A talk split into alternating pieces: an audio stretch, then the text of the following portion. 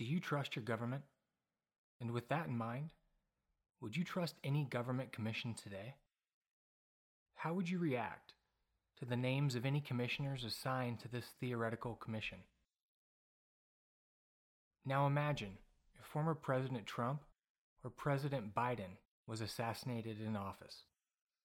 How would you feel if the FBI, CIA, and effectively the government solely took control of the investigation? But who watches the watchers? Or in this case, who investigates the investigators? You're listening to Conspiracy Season 1 JFK. What will you believe?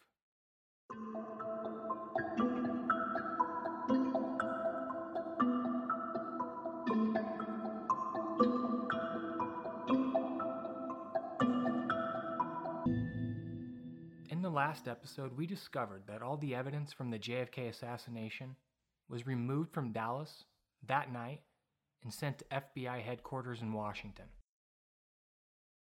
The next day, FBI Director J. Edgar Hoover sent the newly sworn in President Lyndon Johnson a preliminary report that supported the idea of Lee Harvey Oswald's guilt. The government was quickly taking control of the narrative and the investigation. Following the death of Oswald on November 24th, the government used his death as an excuse for an investigation that was independent from the Dallas police, who were being held responsible for Oswald's death. Hoover would talk with Johnson aide Walter Jenkins, stating, The thing I'm concerned about, and so is Katzenbach, is having something issued so we can concern the public that Oswald is the real assassin. Mr. Katzenbach thinks that the president might appoint a presidential commission of three outstanding citizens to make a determination. Unsurprisingly, that same day, Deputy Attorney General Nicholas Katzenbach wrote this memo to Johnson aide Bill Moyers. In it, he outlines his thoughts on an assassination investigation. It is important that all the facts surrounding President Kennedy's assassination be made public in a way which will satisfy the people of the United States and abroad.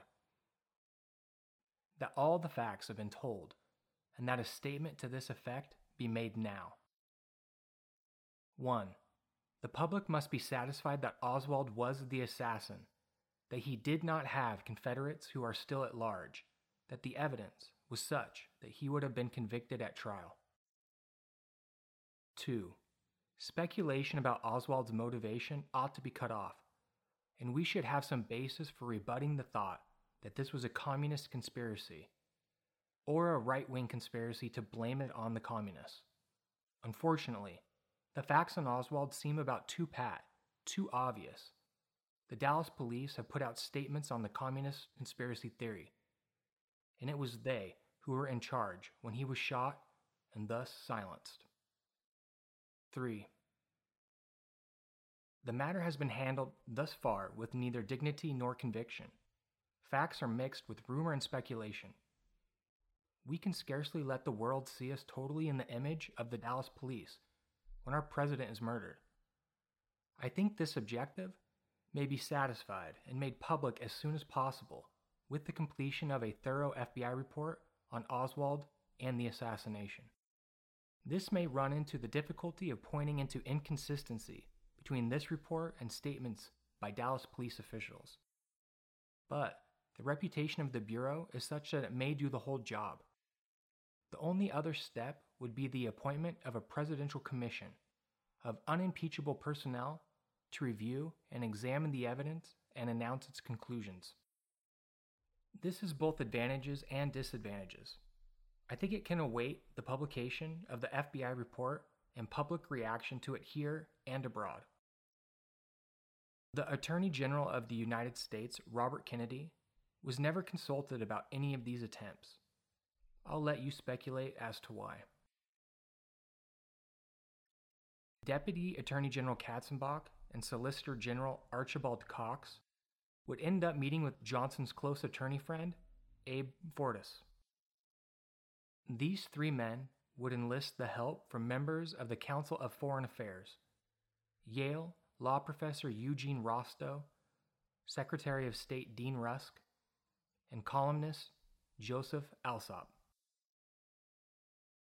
This group moved to convince President Johnson that the public could misinterpret his plan for a Texas investigation as an attempt to cover up crimes in Johnson's home state. They argued a national commission was needed. Johnson ultimately agreed and one was formed. We know it as the Warren Commission.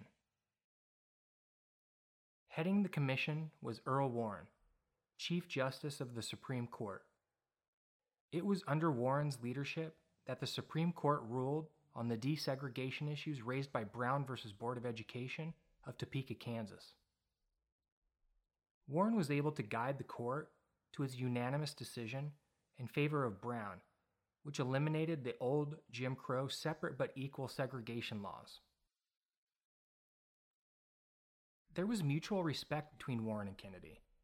The president supported the Warren Court's progressive activism, even in such controversial cases as the June 1963 decision that outlawed compulsory prayer in public schools. On November 29th, the same day President Johnson announced his plans for the commission, Warren was visited by Deputy Attorney General Katzenbach and Solicitor General Cox.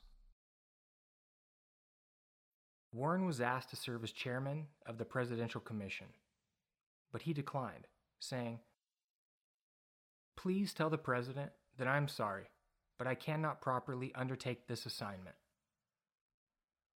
You see, Warren felt it would be improper for a member of one branch of government to be employed by another branch. But, two hours later, he would receive a telephone call from President Johnson, summoning Warren to his office. Warren's meeting with Johnson is a much told story about how Johnson appealed to his patriotism, reducing him to tears, and confiding that the assassination might have international implications that could threaten the lives of 40 million Americans. Johnson's first choice for his commission had actually been Allen Dulles, but he needed Warren to at least deflect any future criticism of the investigation from the liberal establishment. The stories of this encounter have at times become so grandiose that I imagine it going down like this. I have never known anyone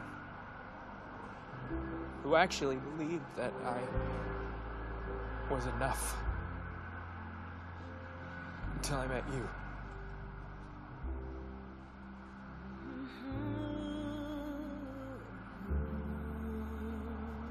And then you made me believe it too. So, uh, unfortunately, I need you. And you need me. No, I don't. Yes, you do. No, I don't. Yes, you do. Stop it. Stop saying that. You need someone to take care of you. No, I don't. Everybody does.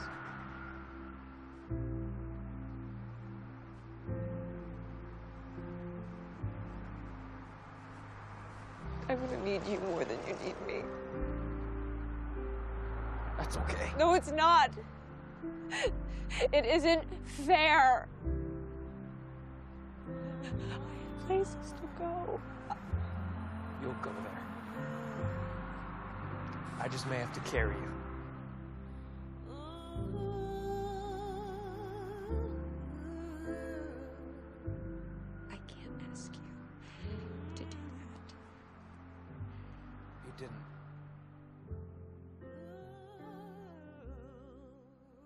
More plausibly, it went down as described by Warren biographer Jack Pollack.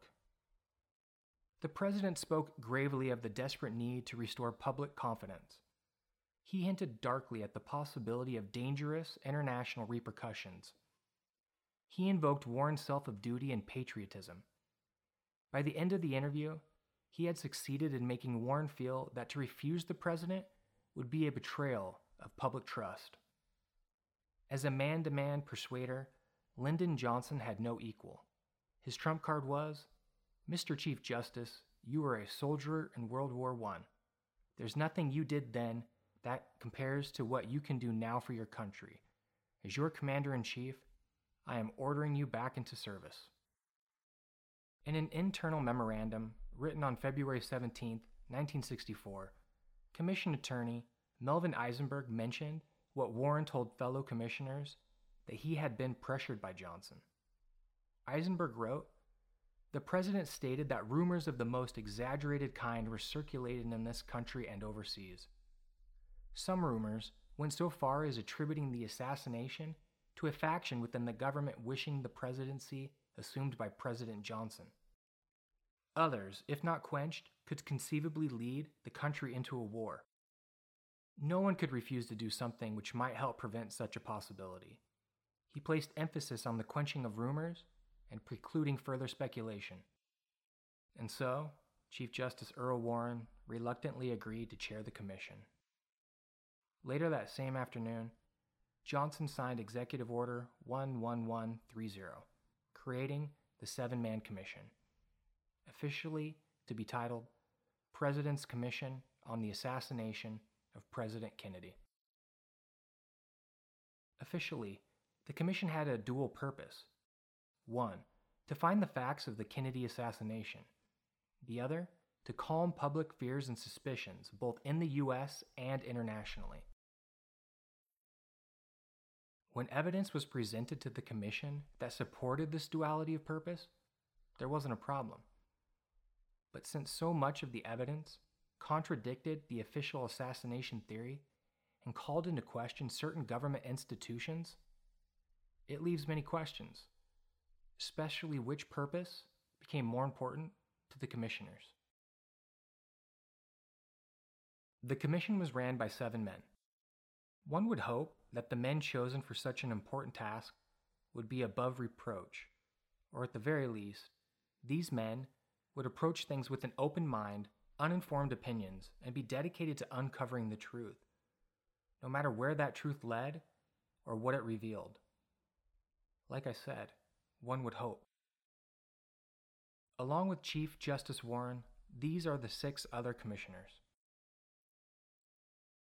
Representative Hale Boggs, a Democrat from Louisiana. He would become the most vocal critic among commission members. Boggs was frustrated with the panel's total reliance on the FBI for information, something I believe we can all relate to. Boggs would ultimately become the topic of his own conspiracy. On October 16, 1972, while on a military junket flight in Alaska, his plane disappeared and despite a massive search, no trace of the airplane or of Boggs has ever been found. Senator John Sherman Cooper, a Republican from Kentucky. Like Boggs, he would later voice dissatisfaction with the Commission's single bullet theory, stating he was unconvinced. Now, the next name on the list is by far the most perplexing. Allen Dulles. Dulles had been fired as director of the CIA by Kennedy following the botched Bay of Pigs invasion. Today, it seems more than ironic that Dulles would have been selected to sit in judgment on Kennedy's death. Dulles also was tightly connected to the military, not only because of his years with the CIA, but because of his service in World War II. And we now know that Dulles withheld CIA information from the Commission particularly concerning assassination plots between the CIA and organized crime. What else might have Dulles withheld? You see, Kennedy and Dulles didn't get along. Their views on foreign policy were vastly different. I mean, Kennedy fired the guy. It's highly suspect and quite ridiculous that Dulles was on the commission, let alone one of those in charge of investigating who killed Kennedy and why. The next name on the list former President of the United States, Gerald Ford. At the time of the commission, he was a Republican congressman from Michigan. Ford's role would end up being recognized by most researchers as the FBI's spy on the commission.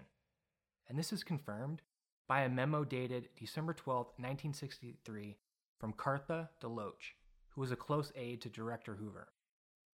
In it, he noted I had a long talk this morning with Congressman Gerald Ford. He asked that I come up and see him. Ford indicated he would keep me thoroughly advised as to the activities of the Commission. He stated this would have to be on a confidential basis. However, he thought it should be done. He also asked if he could call me from time to time and straighten out questions in his mind concerning our investigation. I told him, by all means, he should do this. He reiterated that our relationship would, of course, remain confidential. The sixth member was John J. McCloy.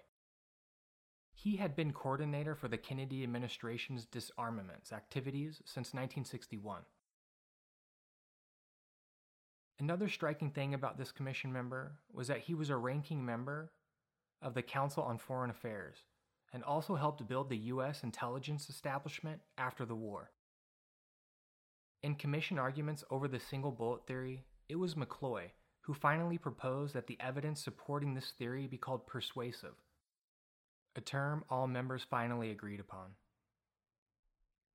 And the last member, Senator Richard B. Russell, a Democrat from Georgia. He was chairman of the powerful Senate Armed Services Committee and carried much clout on Capitol Hill, which was usually employed to further the aims of the Pentagon. Russell also sat on the Watchdog Subcommittee on CIA Oversight. Widely regarded as one of the most intelligent senators, became the first Warren Commission member to publicly question its conclusions. In a 1970 Washington Post article, Russell said he had come to believe that a criminal conspiracy had resulted in Kennedy's death. The senator even worked with assassination researcher Harold Weisberg in an effort to obtain commission transcripts. In a court affidavit, Weisberg stated, Privately, Senator Russell told me that he was convinced that there were two areas in which the Warren Commission members had been deceived by federal agencies who were responsible for investigating the assassination of President Kennedy. These two areas were 1. Oswald's background, and 2. The ballistics evidence. The information shows all the commission members had long standing ties to both the military and intelligence establishments of the United States. They also were men accustomed to the delicacy of dealing with highly sensitive political issues. As politicians, they were versed in the art of government and experienced in handling or neutralizing difficult problems through politics, not necessarily solving them. The creation of this commission also stayed the hand for any independent congressional investigations.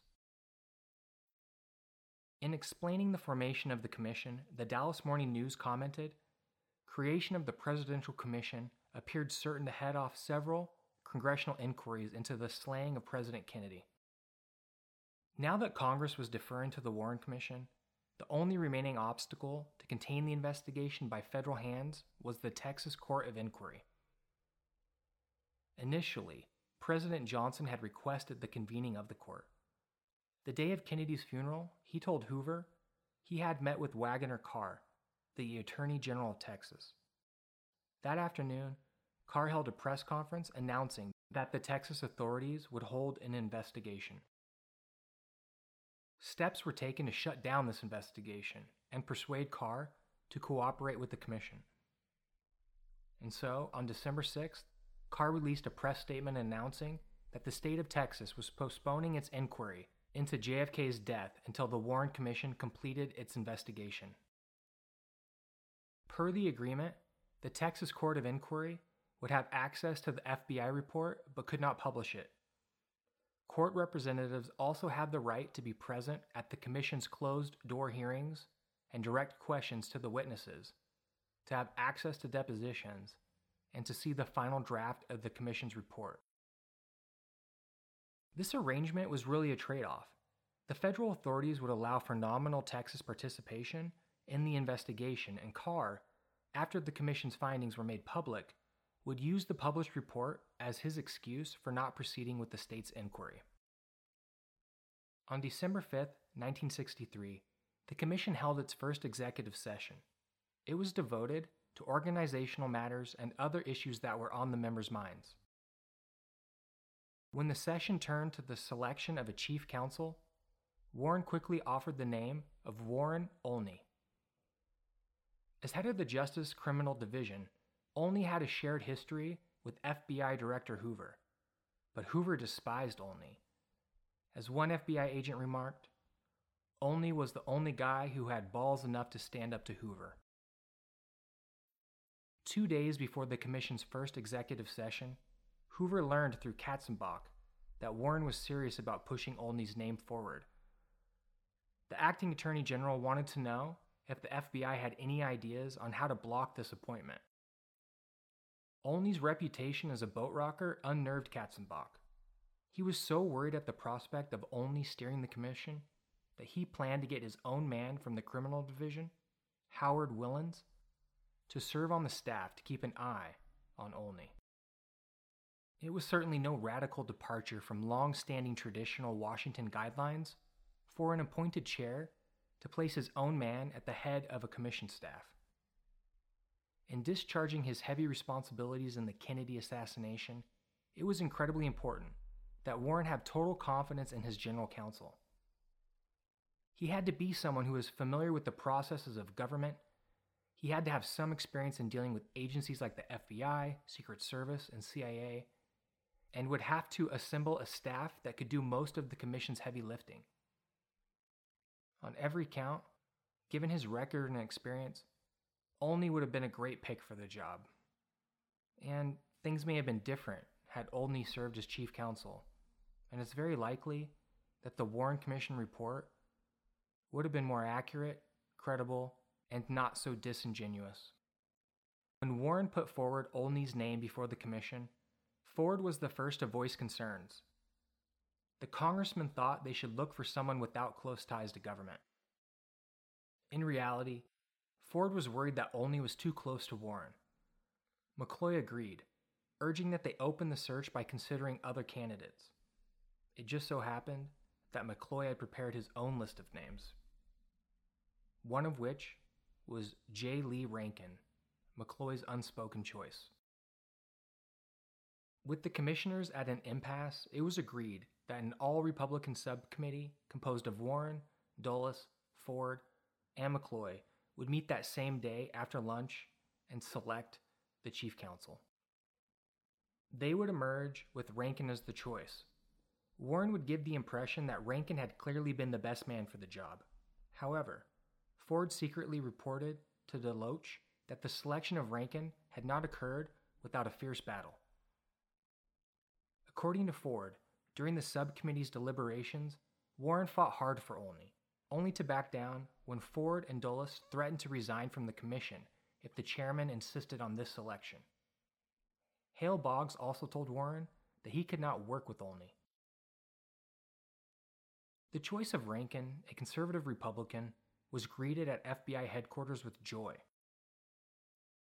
When the Justice Department requested a pro forma name check on Rankin before he was offered the position, the director noted relations between Rankin and the Bureau have been excellent.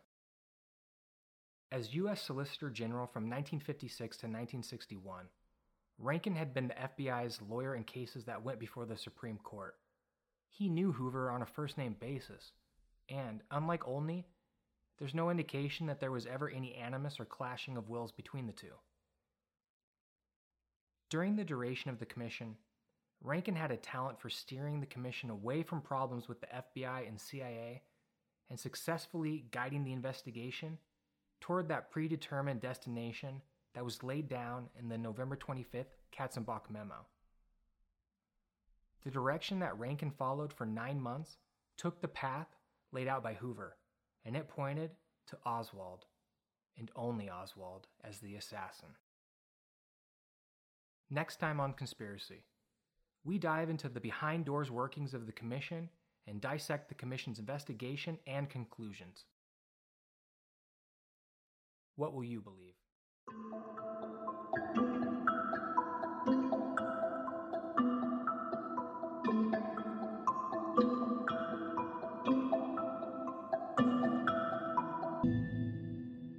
This is an Aurora Boreas Inc. production.